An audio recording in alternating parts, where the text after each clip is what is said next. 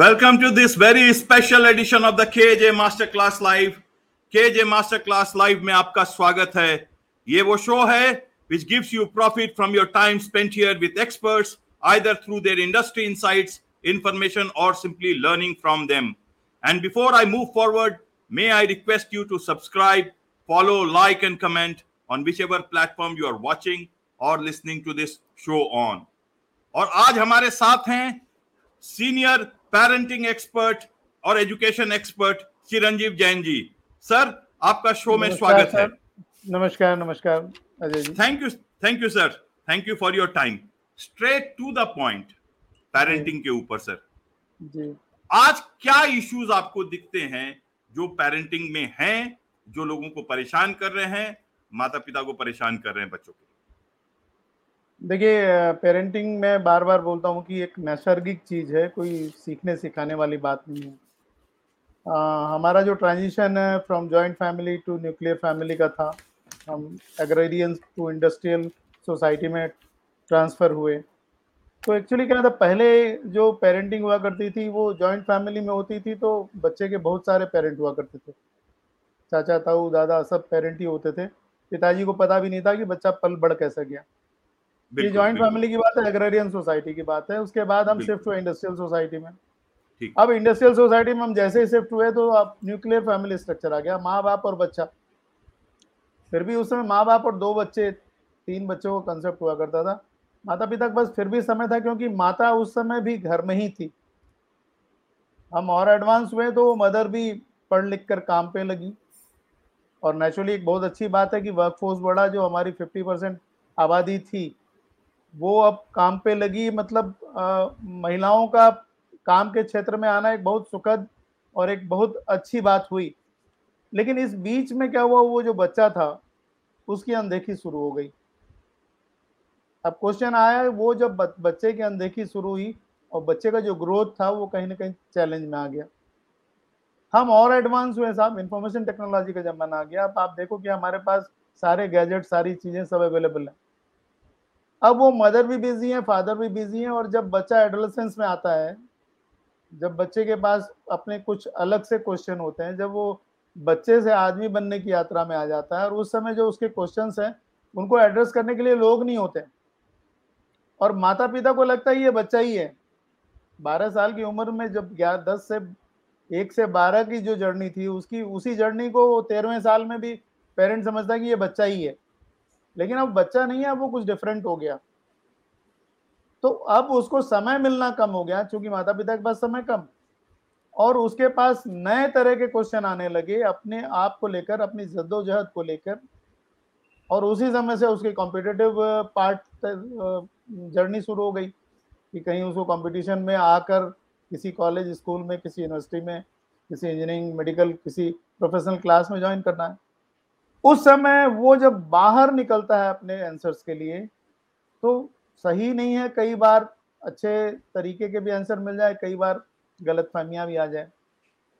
तो इस समय अभी अभी की जनरेशन के लिए हम लोगों ने ये देखा कि पिछले पाँच वर्षों से हम लोग लगे हुए हैं इस पे कि जो पेरेंट्स हैं, उनको एड्रेस करें कि अब वो उन बच्चों के साथ क्या करें अब वो उन बच्चों के लिए समय कैसे निकालें। ठीक है, आप अब जब, अब मज़े की बात क्या है कि जब बच्चा बारह, तेरह साल होता है तो माता पिता पैंतालीस, पचास की एज में आते हैं। अब वो उनका भी सीरियस टाइम है, उनके करियर का सीरियस टाइम है। और उनके मन में एक भावना आती है कि जो हम एक्स्ट्रा काम कर रहे हैं, वो बच्चे के लिए तो कर रहे हैं। हम वो जो एक्स्ट्रा जर्नी चल रहे हैं, हम जो एक्स्ट्रा मेहनत कर रहे हैं, वो हम बच्चे के लिए ही तो कर रहे हैं कि बच्चा अगर हम ज़्यादा पैसा कमा लेंगे तो उस बच्चे का फ्यूचर सिक्योर्ड होगा। लेकिन वो बच्चा ही अगर डिरेल हो गया, बच्चा ही अगर लाइन पे नहीं है तो आप किसके लिए पैसा जमा कर रहे हो? एक बहुत बड़ा कंफ्यूजन सा क्रिएटेड है और फिर पेरेंट का कहना, बच्चे हमारी सुनते नहीं। भाई, बच्चे आपकी सुनते नहीं है, बच्चों को आप समय कितना दे रहे हो? तो फिर पेरेंटिंग को लेकर एक प्लेटफॉर्म हमने स्टार्ट किया और इस पर हम लोग एड्रेस कर रहे हैं पेरेंट्स को कि भाई, आपका जो भविष्य है, वो ये बच्चा है। अगर ये संवर गया तो आप सफल हो और नहीं तो कितना भी धन संपत्ति आप वो एक हिंदी में कहावत भी है पूत सपूत तो क्या धन संचय? और पूत कपूत तो क्या धन तो संचय? राइट बिल्कुल तो बात बिल्कुल। ये है कि अब पूत को सपूत कपूत बनाने के लिए ये आपको समय देना पड़ेगा और आप बच नहीं सकते इस बात से। आप आउटसोर्स नहीं कर सकते इसको। हम लोग देखते हैं कि बच्चे को आपने हॉस्टल भेज दिया ठीक है आप आउटसोर्स कर रहे हो। लेकिन फिर भी अगर आप अपना कंट्रोल नहीं बनाते, अपनी, अपने कम्युनिकेशन बच्चे से नहीं रखते तो उस बच्चे की अपब्रिंगिंग कैसी होगी और वो पूरा का पूरा, पूरे सोसाइटी का जो ताना बाना है साहब, पूरा सोसाइटी जो आने वाले समय को हम लोग देख रहे हैं, वो दूसरी तरफ़ जाने की बात हुई। और इस बीच में संजोग से कोरोना भी दो साल आ गया। जो हम लोग बच्चों को मोबाइल देने से मना करते थे अब हम मोबाइल उसको ज़बरदस्ती सौंप रहे हैं। और आप समझ सकते हो कि जो सामग्री इसमें उपलब्ध है, जो कंटेंट इसमें अवेलेबल है, वो उसको बच्चा कैसे संभाल पाएगा? तो पेरेंटिंग की अभी बहुत ज़्यादा ज़रूरत है। पेरेंट्स को कम से कम तेरह से उन्नीस वर्ष का जो समय है, और उसके पहले भी, मैं ये नहीं कहता तेरह से उन्नीस। आप अगर एक बच्चे को उसके करियर मिलने तक सपोर्ट करते हो तो समझ लो आप अपने जीवन में सफल हो। तो इसको लेकर हमने कार्य शुरू किया और हम सौ से ज़्यादा हम लोगों ने सेमिनार्स भी किए यूनिवर्सिटीज़ में कम्युनिटीज़ में सोसाइटीज़ में। और हर जगह पेरेंट का यही कहना है कि हम तो मेहनत कर रहे हैं भाई। हमारी क्या कमी है? हमने क्या कम, कमी छोड़ी है? हम तो लगे हुए हैं, इसी के लिए तो कर रहे हैं। लेकिन भाई, जिसके लिए कर रहे हो, अगर वही बिगड़ रहा है तो फिर किसके लिए कर रहे हो? ये प्रश्न हो रहा है, सर। राइट तो इसका मतलब ये है कि पेरेंट्स को जिस तरह की पेरेंटिंग मिली अपने समय में जी। वो पेरेंटिंग वो सोचते हैं कि मैं हम अपने बच्चों पे इम्प्लीमेंट करें और वो लेकिन समय बदल चुका है और वैसा हो होगा नहीं। जी। शायद यही यही डिफरेंस है। बिल्कुल बिल्कुल।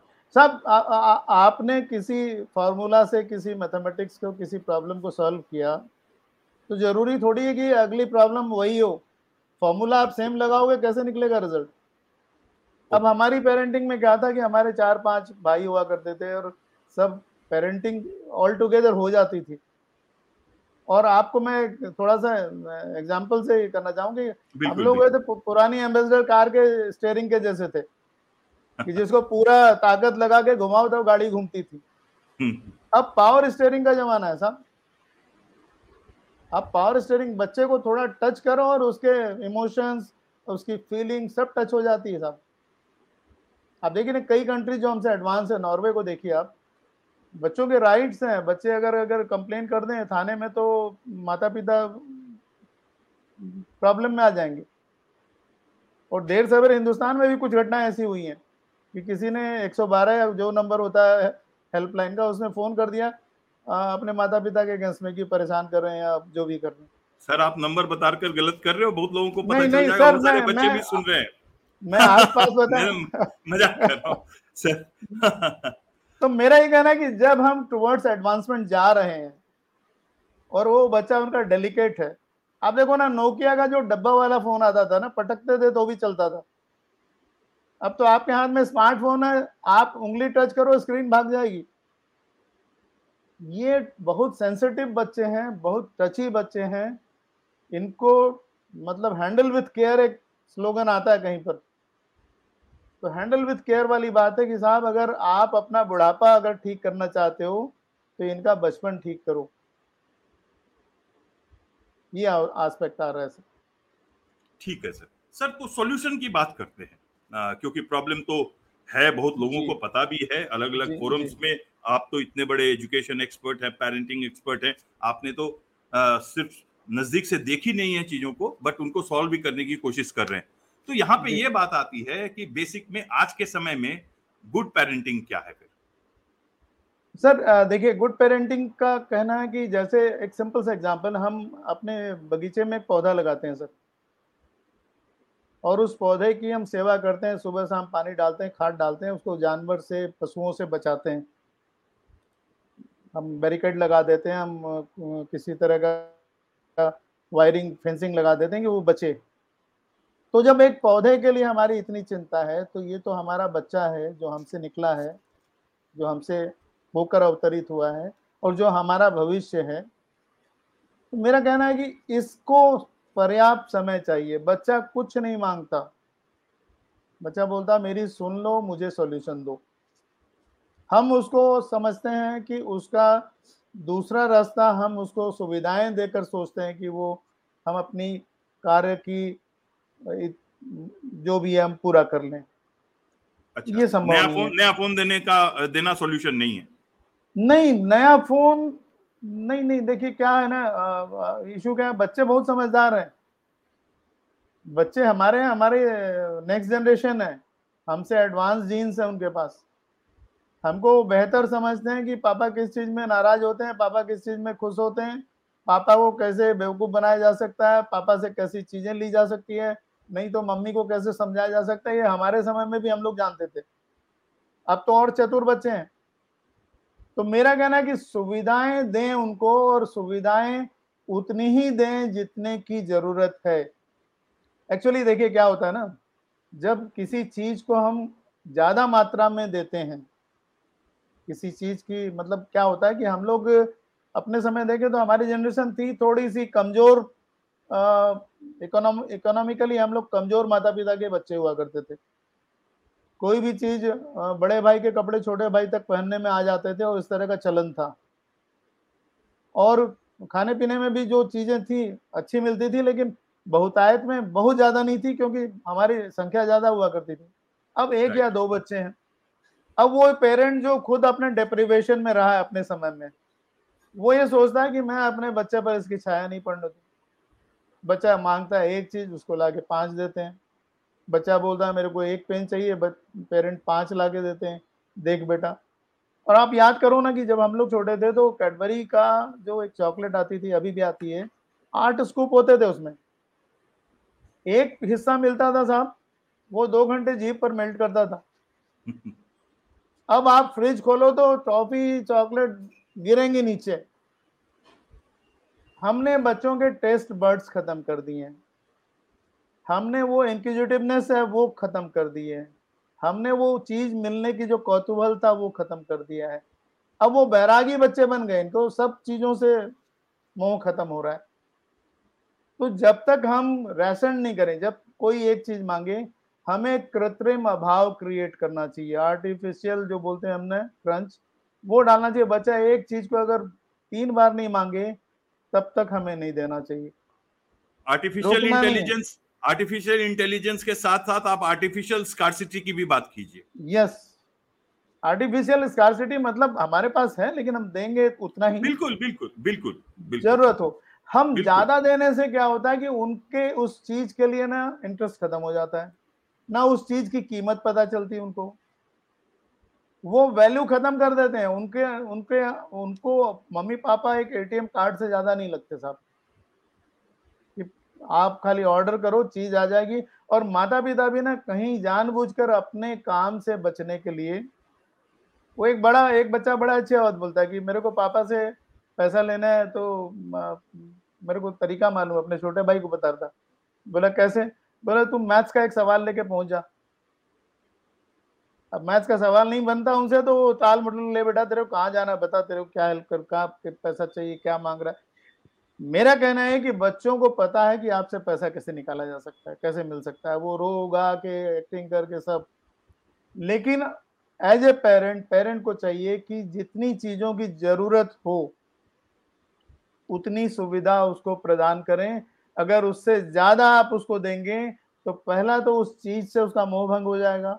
इंटरेस्ट खत्म हो जाएगा। दूसरा, उसको एक फैक्टर नहीं पता चलेगा कि अर्न कैसे किया जा सकता है, बचाया कैसे जा सकता है। और जब अपनी लाइफ उसकी स्टार्ट होगी तो फिर उसके लिए एक बहुत बड़ी समस्या खड़ी होगी, अगर उसकी फाइनेंशियल स्थिति ठीक हुई या नहीं हुई।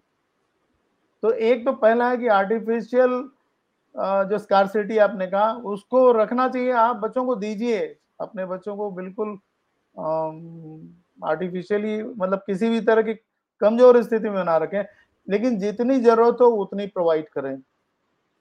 ये एक सबसे बड़ा पार्ट है। उसके अलावा आप बच्चों को टाइम दीजिए। सब बच्चे फील करते हैं। जब पापा घर आते हैं मम्मी घर आती है दोनों घर आते हैं दोनों अपने ऑफ़िस के लदे हुए बोझ से आते हैं दोनों को सुध बुध नहीं रहती अपनी सांस लेने की उस समय एक बच्चा निहारता है दोनों को। किससे बात करूँ? और वो अपनी बहुत सारे प्रॉब्लम्स और इश्यूज़ भर कर बैठा है। वो अपने अंदर में इतनी, इतने सवाल भर के बैठा है कि मैं किससे पूछूँ? और उसकी दुनिया में दो लोग हैं सिर्फ़। ये छोटे से समाज, छोटे से संसार में, परिवार में माता पिता बच्चे वही हैं दो। और उनके पास अपने सांस लेने की फुर्सत नहीं तो मेरा ये कहना है कि आप जो भी कर रहे हो आप कितने भी बड़े अधिकारी हो, कितने भी बड़े व्यापारी हो, जो हो, अगर आपको अपना भविष्य अच्छा करना है, आपको सफल होना है अपने जीवन में तो अपने बच्चों को समय दें, आप घर आए, उनसे बात करें, एटलीस्ट डिनर साथ में करें आप। और उस डाइनिंग टेबल पे उसकी सारी बातें सुने एटलीस्ट। आप वैल्यू जजमेंट मत करिए, आप उसको गाइड मत करिए, आप उसको मत बताइए क्या है। उसकी बातें सुने। और सच में अगर आप उसकी बातें सुन लेंगे तो आपको ये भी पता चल जाएगा कि वो सही ट्रैक पर जा रहा है या नहीं जा रहा है। कभी कभी बुलाकर उसके फ्रेंड्स की पार्टी भी करें घर में। आपको ये पता चल जाएगा कि ये बात आपने बहुत अच्छी बात बोली। उसकी संगति तो नहीं बिगड़ रही। देखिए क्या है ना पीयर ग्रुप अभी क्या है जो एडल्सेंस में बच्चा आता है ना तो उसको ये लगता है कि उसको हीरो कौन बोलता है? उसको, उसकी तारीफ़ कौन करता है? और ट्रैप हो जाता है गलत पीयर ग्रुप में वो। और अभी तो समाज में इतनी तरह की व्याधियाँ, इतनी तरह की डिज़ीज़ हैं फैली हुई, इतनी बुरी स्थिति में है कि अगर हम उसको नहीं संभाले और बच्चा डिरेल हो गया तो ट्रैक पे लाने में आपको ज़्यादा ताकत लगेगी, बजाय कि अभी अगर आप संभाल लो। आप अपने बच्चों के जो फ्रेंड्स हैं आपको देखना चाहिए कि वो किन की संगति में है। आप बुलाओ ना संडेज को सैटरडेज को हॉलीडेज को। सबको बुलाओ। एक मदर के पास एक सिक्स सेंस होता है साहब एब्सोल्युटली बिल्कुल, वो उसको पता है कि ये जो बच्चा बैठा हुआ है सबसे पहली बात तो उसको पता चल जाएगा उस बच्चे को कि मुझे किसको बुलाना है किसको नहीं बुलाना है। और जब उसको पता चलेगा कि इसको नहीं बुलाना है तो उसके मन में एक फीलिंग आएगी ये ठीक नहीं है। हम्म, हम्म। तो बचना वहीं से स्टार्ट हो जाएगा। और दूसरा क्या है कि आपके बच्चे की बॉन्डिंग बढ़ेगी अपने दोस्तों, अपने साथियों के साथ। तो एक तो सबसे पहला है कि आप उसके सामने उतनी ही चीज़ें, उतनी ही सुविधाएँ रखें जितने की उसको ज़रूरत है। दूसरा, समय दें, जो कि बहुमूल्य पूंजी है उसके लिए आपका। अच्छी अच्छी जो हम लोग आप याद करो ना दादा दादी की कहानियाँ नाना नानी की कहानियाँ सब हुआ करती थी हमारे पास एग्जाम्पल्स हुआ करते थे। आज ना दादा उपस्थित है ना, नाना उपस्थित है। अब वही माता पिता थके थके मांदे। ठीक है, आपके रहन सहन की व्यवस्था बहुत अच्छी हो गई। आपके मकान में आप जो लेविसली रह रहे हो, आपका स्टैंडर्ड ऑफ़ लिविंग बढ़ गया। लेकिन आपका फ़िज़िकल लेवल पे आपने ग्रोथ किया है मेंटल इमोशनल लेवल पे ग्रोथ नहीं हुआ है। अगर उसको नहीं संभालेंगे तो कहीं ना कहीं अड़चन है।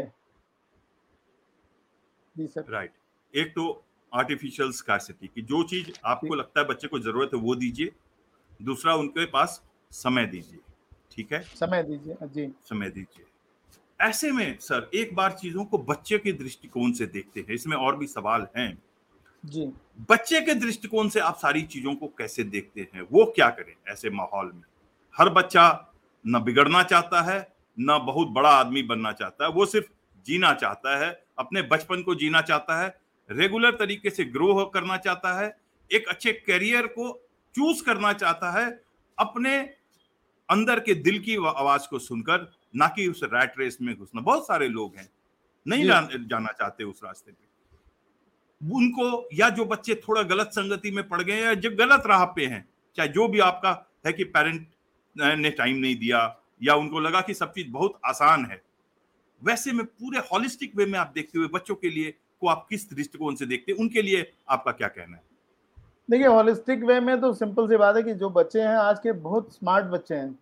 हमारे पास और जो यूथ डिविडेंट है, हमारे जो डेमोग्राफिकली हम सबसे युवा देश हैं। आप देखिए जो एक स्टेटिस्टिक्स बताते हैं लोग की पैंसठ प्रतिशत आबादी पैंतीस साल के नीचे है। तो यूथ हमारे लिए तो एक डिविडेंट है साहब। अगर हम इकोनॉमी की बात बोलें तो अगर सारे लोग काम पे लग जाएँ सारे लोगों को सही काम मिल जाए तो हमारा देश तो दुनिया का सबसे बड़ा देश होगा। और सबसे बड़ी बात है क्लाइमेटिकली भी हम ऐसी आ, ऐसी कंडीशन में कि सारे क्लाइमेट्स है हमारे पास। हुनर में भी सारे तरह के हुनर है हमारे पास लोगों के पास। तो मेरा कहना कि बच्चों के लिए है कि बच्चों को तो सिंपली मैसेज यही है कि भाई आप अपने आप को कहीं भी खड़ा करते हो तो अपनी वैल्यू क्रिएट करो। देख देखिए साहब हम एक सिंपल सा एसी खरीदने भी जाते हैं किसी शॉप में तो उससे पूछते हैं रेटिंग बताओ। बिल्कुल फाइव स्टार रेटिंग है कि नहीं? बिल्कुल बिल्कुल। तो उस बच्चे से मेरा कहना है किसी चौराहे पर खड़ा हो और पूछे मेरी रेटिंग क्या है? मुझे कोई जॉब देगा तो क्यों देगा? मेरे अंदर क्वालिटी क्या है? अगर वो इंट्रोस्पेक्ट करेगा ये मैं ग्रोन अप बच्चे की बात बोल रहा हूँ जो बच्चे ट्वेल्थ के बाद कॉलेजेस में इंटर कर जाते हैं उनके लिए बोल रहा हूँ कि वो एक सेल्फ इंट्रोस्पेक्शन करें कि भाई मुझे कोई आदमी रोज़गार देगा तो क्यों देगा? बिल्कुल। ये मेरी एकेडमिक डिग्री के बाद बूते देगा। अब समय बदल गया अजय जी। अब हम डिफरेंट एरेना में आ गए हैं। अब किसी भी गवर्नमेंट जॉब के लिए भी एक एलिजिबिलिटी क्राइटेरिया है, उसके बाद कंपटीशन है। तो उस बच्चे को चाहिए कि सबसे पहले अपने स्वट एनालिसिस करें स्ट्रेंथ देखे वीकनेस देखे अपॉर्चुनिटी देखे थ्रेट देखे। और स्ट्रेंथ देखकर उसके अकॉर्डिंगली वो अपने आप को अपनी लाइन चूज़ करे। क्योंकि देखिए, हम अभी के रेट रेस की आपने एक बात कही बीच में। हम बिल्कुल रेट रेस में अगर एक सेगमेंट इंजीनियरिंग साइड में भाग रहा है तो उधर ही भाग रहा है। कोई अगर मेडिकल साइड में भाग रहा है, उधर ही भाग रहा है, कोई कॉमर्स ले रहा है, उधर ही ले उसको ये नहीं पता कि मैं किस मिट्टी का हूँ। मुझमें क्या काबिलियत है? मुझे किधर जाना चाहिए? अगर वो बच्चे डे वन से, देखिए नाइन्थ ऑनवर्ड्स एक करियर की बात शुरू हो जाती है। और बच्चा तेरह चौदह साल का होता है उस समय, और वो समझिए एडोलेसेंस में ही होता है। वो वयस्क होने की उम्र में आ जाता है। उस पीरियड में स्कूल सिस्टम को पेरेंट्स को और बच्चे को। बच्चे की समझ तो नासमझी वाली है। अगर पेरेंट्स स्कूल्स के साथ कोऑर्डिनेट करें कि भाई आप मेरे बच्चे को आप पढ़ा रहे हो नाइन से ऑनवर्ड जा रहा है, इसको जाना किधर चाहिए? इसमें खास क्या है? अगर उस पर कुछ बातें हो अगर उस पर चर्चा हो अगर उस पर डिस्कशन हो हम क्या करते हैं कि देखते हैं अभी ये पूछते हैं कि भाई अभी हॉट क्या है? मतलब पैकेज कहाँ ज़्यादा मिल रहा है? मेरे पास आते हैं पेरेंट्स कि सर वो अभी ना आ, आ, मेरे एक परिचित का बच्चा आईआईटी से पास किया है और पचास लाख का पैकेज है उसका। अब पेरेंट के दिमाग में ये है कि ये पचास लाख इसको मेरे को अवेल कराना है। तो कैसे होगा? तो आईआईटी एक वर्ड आ गया। अब वो कहीं भी नहीं देखता कि बच्चे में गट्स क्या है, नहीं है। वो ये बोलता है कि इसको आईआईटी कराना है। और बच्चे की भी ना समझी रहती है। उसको भी एक बड़े बड़े शब्द दिखते हैं, बड़ी संस्थाएँ दिखती हैं। पचास लाख दिखता है, फ़्लाइट दिखती है फाइव स्टार होटल दिखते हैं। तो वो कहीं ना कहीं ट्रैप होता है कि चलो अब हम उस डायरेक्शन में चलें। फिर अगर उस बच्चे में वो गट्स नहीं है देखिए दो वर्ड आते हैं डिजर्व एंड डिज़ायर राइट हम डिज़ायर अगर डिजर्व से ज़्यादा करें तो साहब नुकसान में रहेंगे। अगर जो डिजर्व हम नहीं करते हैं उससे बड़ी डिज़ायर करें तो हमको सफलता नहीं मिलेगी। हाँ हम अपने डिजर्व को बढ़ा सकते हैं। और डिजर्व को बढ़ाने में किसी का कोई बहुत कंट्रीब्यूशन नहीं रहता। माता पिता की डिजायर्स इतनी रहती है और उनकी डिजायर्स में ये रहता कि इसको आ, हम अमुक संस्थान में दाखिला दिला दें या हम इस तरह की शिक्षा दें तो ये डिजर्व बढ़ सकता है इसका। संभव है मैं उसमें कहीं अतिरिक्त नहीं जाता।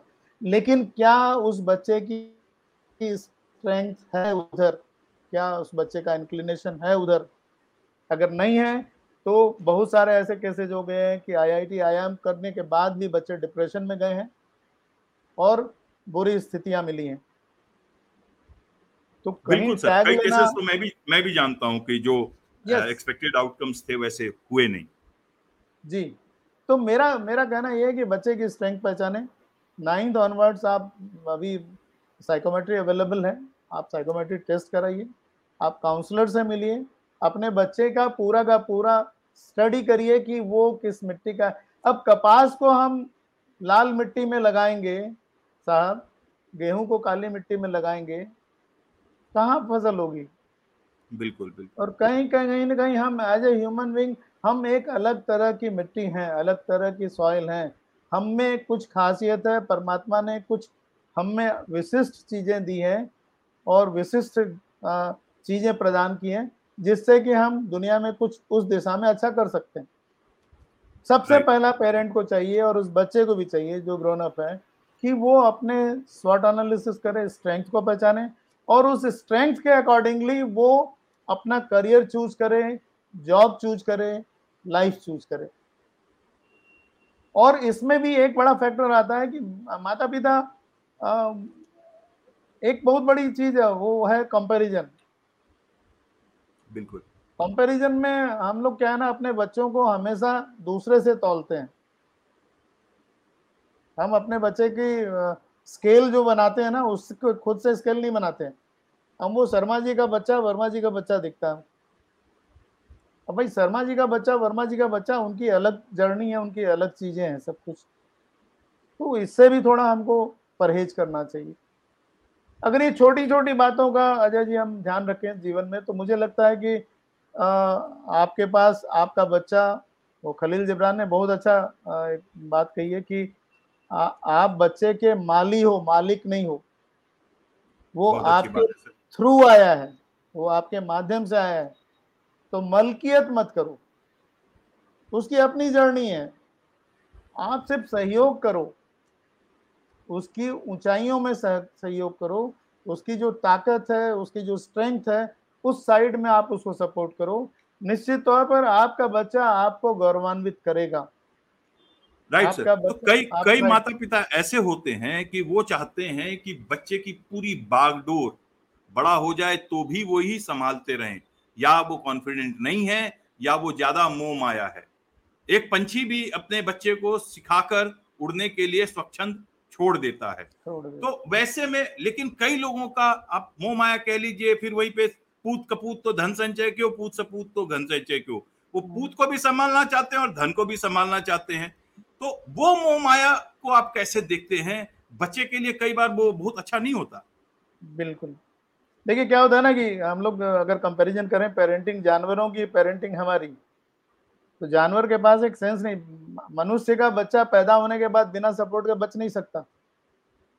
आप देखिए गाय का बच्चा सीधे पैदा होते ही माँ के थन को पकड़ लेता है। बिल्कुल भागना शुरू कर देता है। भागना शुरू कर देता है। जिराफ के बच्चे को उसकी माँ जानबूझकर मारती मारती है कि वो भागे क्योंकि उसको बचना है इस संसार में।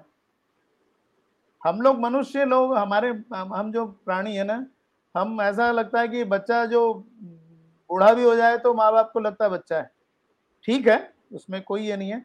लेकिन उसको इतना डिपेंडेंट बना लें कि हर चीज़ में वो मम्मी, हर चीज़ में उसको मम्मी मतलब सारा काम अभी के बच्चों को तो इवन देखिए ना, उनके शूज़ पॉलिश से लेके उनकी ड्रेस तक तैयार करना, मम्मी करती है जहाँ करना रहता है उनको, या उनके कोई आया रहती है या कोई सर्वेंट रहती है, वो करती है। हमने डिपेंडेंसी मोड में बच्चे को इतना रख दिया है कि बच्चे से स्वतंत्र होकर किसी काम को करने के लिए बोला जाए मुश्किल है। और जो परिवार आ, अभी मैं और एक कंपैरिजन देता हूँ। आप कभी देखिए किसी किसी पेरेंट अभी अभी के परिवारों में आ, अगर सब्ज़ी लेने जाना है वेजिटेबल लेने जाना है तो बच्चे को नहीं भेजते अब तो खैर ऑनलाइन सारी चीज़ें अवेलेबल हैं। लेकिन उसको ये नहीं पता कि उसके घर में जो पैसा आता है उसका बजट क्या है? चीज़ों की कीमत क्या है? और हम इतने डिपेंडेंसी मोड में अपने बच्चों को रख रहे हैं कि बाद में उसको जब वो खुली दुनिया में आता है ना उसको तकलीफ़ होती है थोड़ा सा संभलने में। और सब बचाने बताने वाला भी कोई नहीं होता सब कंपटीशन में है आपके। सब कंपटीशन में कोई बताने वाला नहीं है बल्कि बाहर की दुनिया तो और आ, मतलब उसके लिए थोड़ी परेशानी वाली है। बिल्कुल तो ये एस्पेक्ट है ये छोटी छोटी चीज़ों को मुझे लगता है कि अगर टेक केयर किया जाए तो आ, हम बहुत भाग्यशाली हैं। हम तो इस बात को माने बहुत भाग्यशाली हैं कि हमारा जो पैंसठ प्रतिशत आबादी है वो पैंतीस साल से नीचे की है। हम तो अगर एक आह्वान करें और अगर बच्चों में अच्छे संस्कार चले जाएँ ग्रोथ अच्छा हो तो मुझे लगता है कि विश्व में हम सबसे बड़ी शक्ति के रूप में उभरेंगे बड़ी ताकत बनेंगे। जी। Right right sir in fact बहुत सारे अच्छे अच्छे पॉइंट्स आपने दिए बहुत सारी अच्छी अच्छी बातें बताई लेकिन मेरे मन में बहुत सारे सवाल हैं लेकिन वो आज के लिए नहीं है आ, क्योंकि हमें लगता है कि और भी सेशंस करने होंगे उन सवालों का जवाब जानने के लिए। चाहे हमारा एजुकेशन सिस्टम है वो कितना प्रेशर डालता है हमारे माता पिता पे बच्चों के ऊपर। वो हम करेंगे। बट वेरी क्विकली सर आप रिवर्स पेरेंटिंग की बात करते हैं। थोड़ा उसके बारे में हमें बताइए। वो मेरा आखिरी सवाल होगा। जी जी जी। देखिए रिवर्स पेरेंटिंग का मतलब क्या होता है कि देखिए जब एक माता पिता बुज़ुर्ग हो जाते हैं आप उस स्थिति को कभी कल्पना कीजिए। माता पिता जब साठ के आसपास आ जाते हैं जब रिटायरमेंट की स्थिति में आ जाते हैं जब वो डिपेंडेंट हो जाते हैं तो उनकी स्थिति बच्चों के जैसी हो जाती है। और वो जो बच्चा था उनका अब वो पिता की भूमिका में आता है। उन्हीं माता पिता को कभी खाना के खिलाते समय देखिए खाना उनको खाना अगर स्वस्थ है तो अलग बात है अगर बीमार है तो खाना भी उनको खिलाना पड़ता है। चम्मच से खिलाओ चाहे जो भी करो आप। उनकी जैसे हम बच्चे हुआ करते थे और हमारे माता पिता ने हमको पाला वैसे ही एक स्थिति, ये पूरा साइकिल है साहब। पहले हम बच्चे थे, युवा हुए, बड़े हुए, वृद्ध हुए। वृद्ध हुए तो फिर हम बच्चे हो गए। अब उस समय जब हम बच्चे थे, तब हमारे लिए गार्जियन हमारे माता पिता थे। लेकिन जब हम वृद्ध हो जाते हैं तो हमारे लिए गार्जियन हमारा बच्चा होता है, लेकिन वो बच्चा अपने बच्चों की परवरिश और तालीम में जुड़ जाता है। और कहीं ना कहीं बुज़ुर्गों की अनदेखी होती है और ये जो आजकल so called old age home start हुए हैं, वृद्धाश्रम स्टार्ट हुए हैं, पहले के समय में ये कहानियाँ नहीं होती थी साहब। अब ये मजबूरी आ गई है। तो रिवर्स पेरेंटिंग यही है कि भाई जो पेरेंटिंग मेरी हुई, मैं उसे वापस चुकता करूँ। मैं अपने माता पिता की पेरेंटिंग करूँ। अगर ये कोई बच्चा अपने माता पिता की पेरेंटिंग करता है संभालता है तो यकीन मानिए, उसका बच्चा भी जब ये वृद्ध होगा तो उसकी पेरेंटिंग ठीक होगी। समाज ठीक से चलेगा। नहीं तो स्थितियाँ विकृत हो रही हैं, विपरीत हो रही हैं। हम लोग देखते हैं, हमारे कॉलोनी में देखते हैं, अगर किसी एक गेट को खटखटाइए, दो वृद्ध निकलेंगे, उनका बच्चा अमेरिका, इंग्लैंड, न्यूयॉर्क कहीं होगा, वो वहाँ से पैसा भेज दे रहे होंगे उनको। लेकिन रात में कभी एकाएक मेडिकल इमरजेंसी होगी, उनको संभालने वाले नहीं हैं। तो रिवर्स पेरेंटिंग ज़रूरी है, वो आ नहीं सकता वहाँ से। तो इस, किसी तरह का आप, हम लोग कम्युनिटी में ऐसी चीज़ें डिसाइड करें। मान लिया हम किसी अपार्टमेंट में रह रहे हैं, हम किसी मल्टी स्टोरी में रह रहे हैं तो हम एज ए कम्युनिटी उसको डेवलप करें। कि भाई चाचा, काका, ताऊ, उसी में से कुछ ना कुछ बनेंगे। हमको वृद्धों को संभालने के लिए एक व्यवस्था बनानी होगी और इसको बनाने के लिए हमको समाज को आगे बढ़ना होगा। योगदान बच्चे का है, जो पुत्र है उनका, जो पुत्री है उनकी, और समाज का भी है। तो हमको कहीं ना कहीं अब वो बच्चा, मान लिया, जॉब के सिलसिले में बेंगलोर चला गया, अहमदाबाद चला गया, अमेरिका चला गया अब उसको अपने माता पिता की व्यवस्था करनी है। तो यहाँ जो कम्युनिटी टाइप है हमारा जो समाज है हमको वैसे ग्रुप्स बनाने होंगे सेल्फ हेल्प ग्रुप बनाने होंगे। वैसे लोग तैयार करने होंगे कि रात में अगर कोई मेडिकल इमरजेंसी आती है इन वृद्धों को उस समय कोई खड़ा हो। अगर बच्चा यही है तो रिवर्स पेरेंटिंग तो चाहिए ही।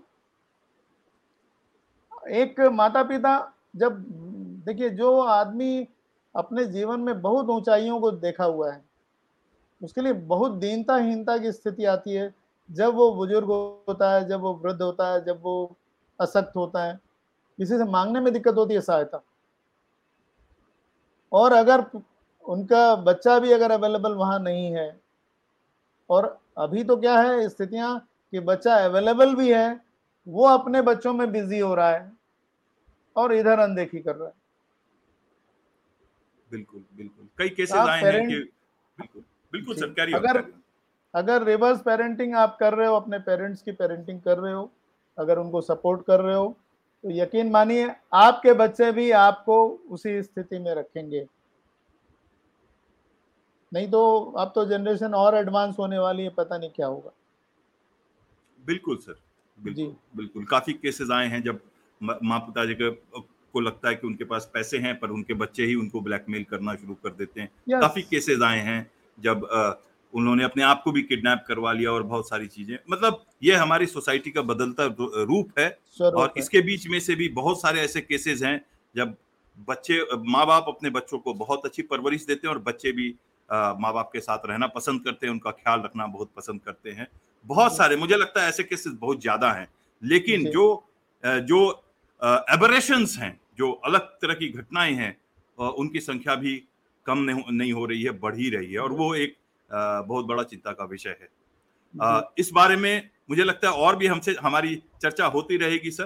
पेरेंटिंग के बारे में एजुकेशन के बारे में हमारे सारे सिस्टम के बारे में क्या सॉल्यूशंस हैं हम इन सब बातचीत के द्वारा उन सॉल्यूशंस तक पहुँचने की कोशिश करेंगे। यही हमारा मेन मकसद रहेगा मिशन रहेगा हमारी हम जो। कोशिश करने की कोशिश कर रहे हैं।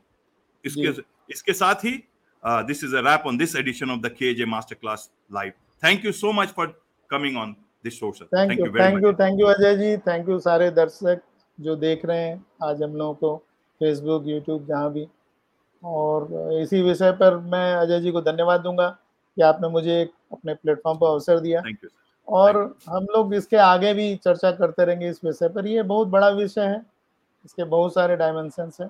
मैं तो एक मैसेज मैं तो मैसेज देना चाहता हूँ। मैं काफ़ी इंटरनेशनल शोज़ करता हूँ लोगों से बात करता हूँ और ताकि वहाँ की पर्सपेक्टिव वहाँ की चीज़ों को स्किल सेट्स को इंडियन अपने फ्रेंड्स और लोगों को के सामने आ सकूँ ताकि आप समझ सकें कि क्या हो रहा है। नॉर्मल लोग वहाँ के कैसे बात करते हैं कैसे लिव करते हैं कैसे अपनी जॉब और स्किल्स को बढ़ाते हैं ना कि सिर्फ़ आप हॉलीवुड में मूवीज़ में जो। देखते हैं वैसा है।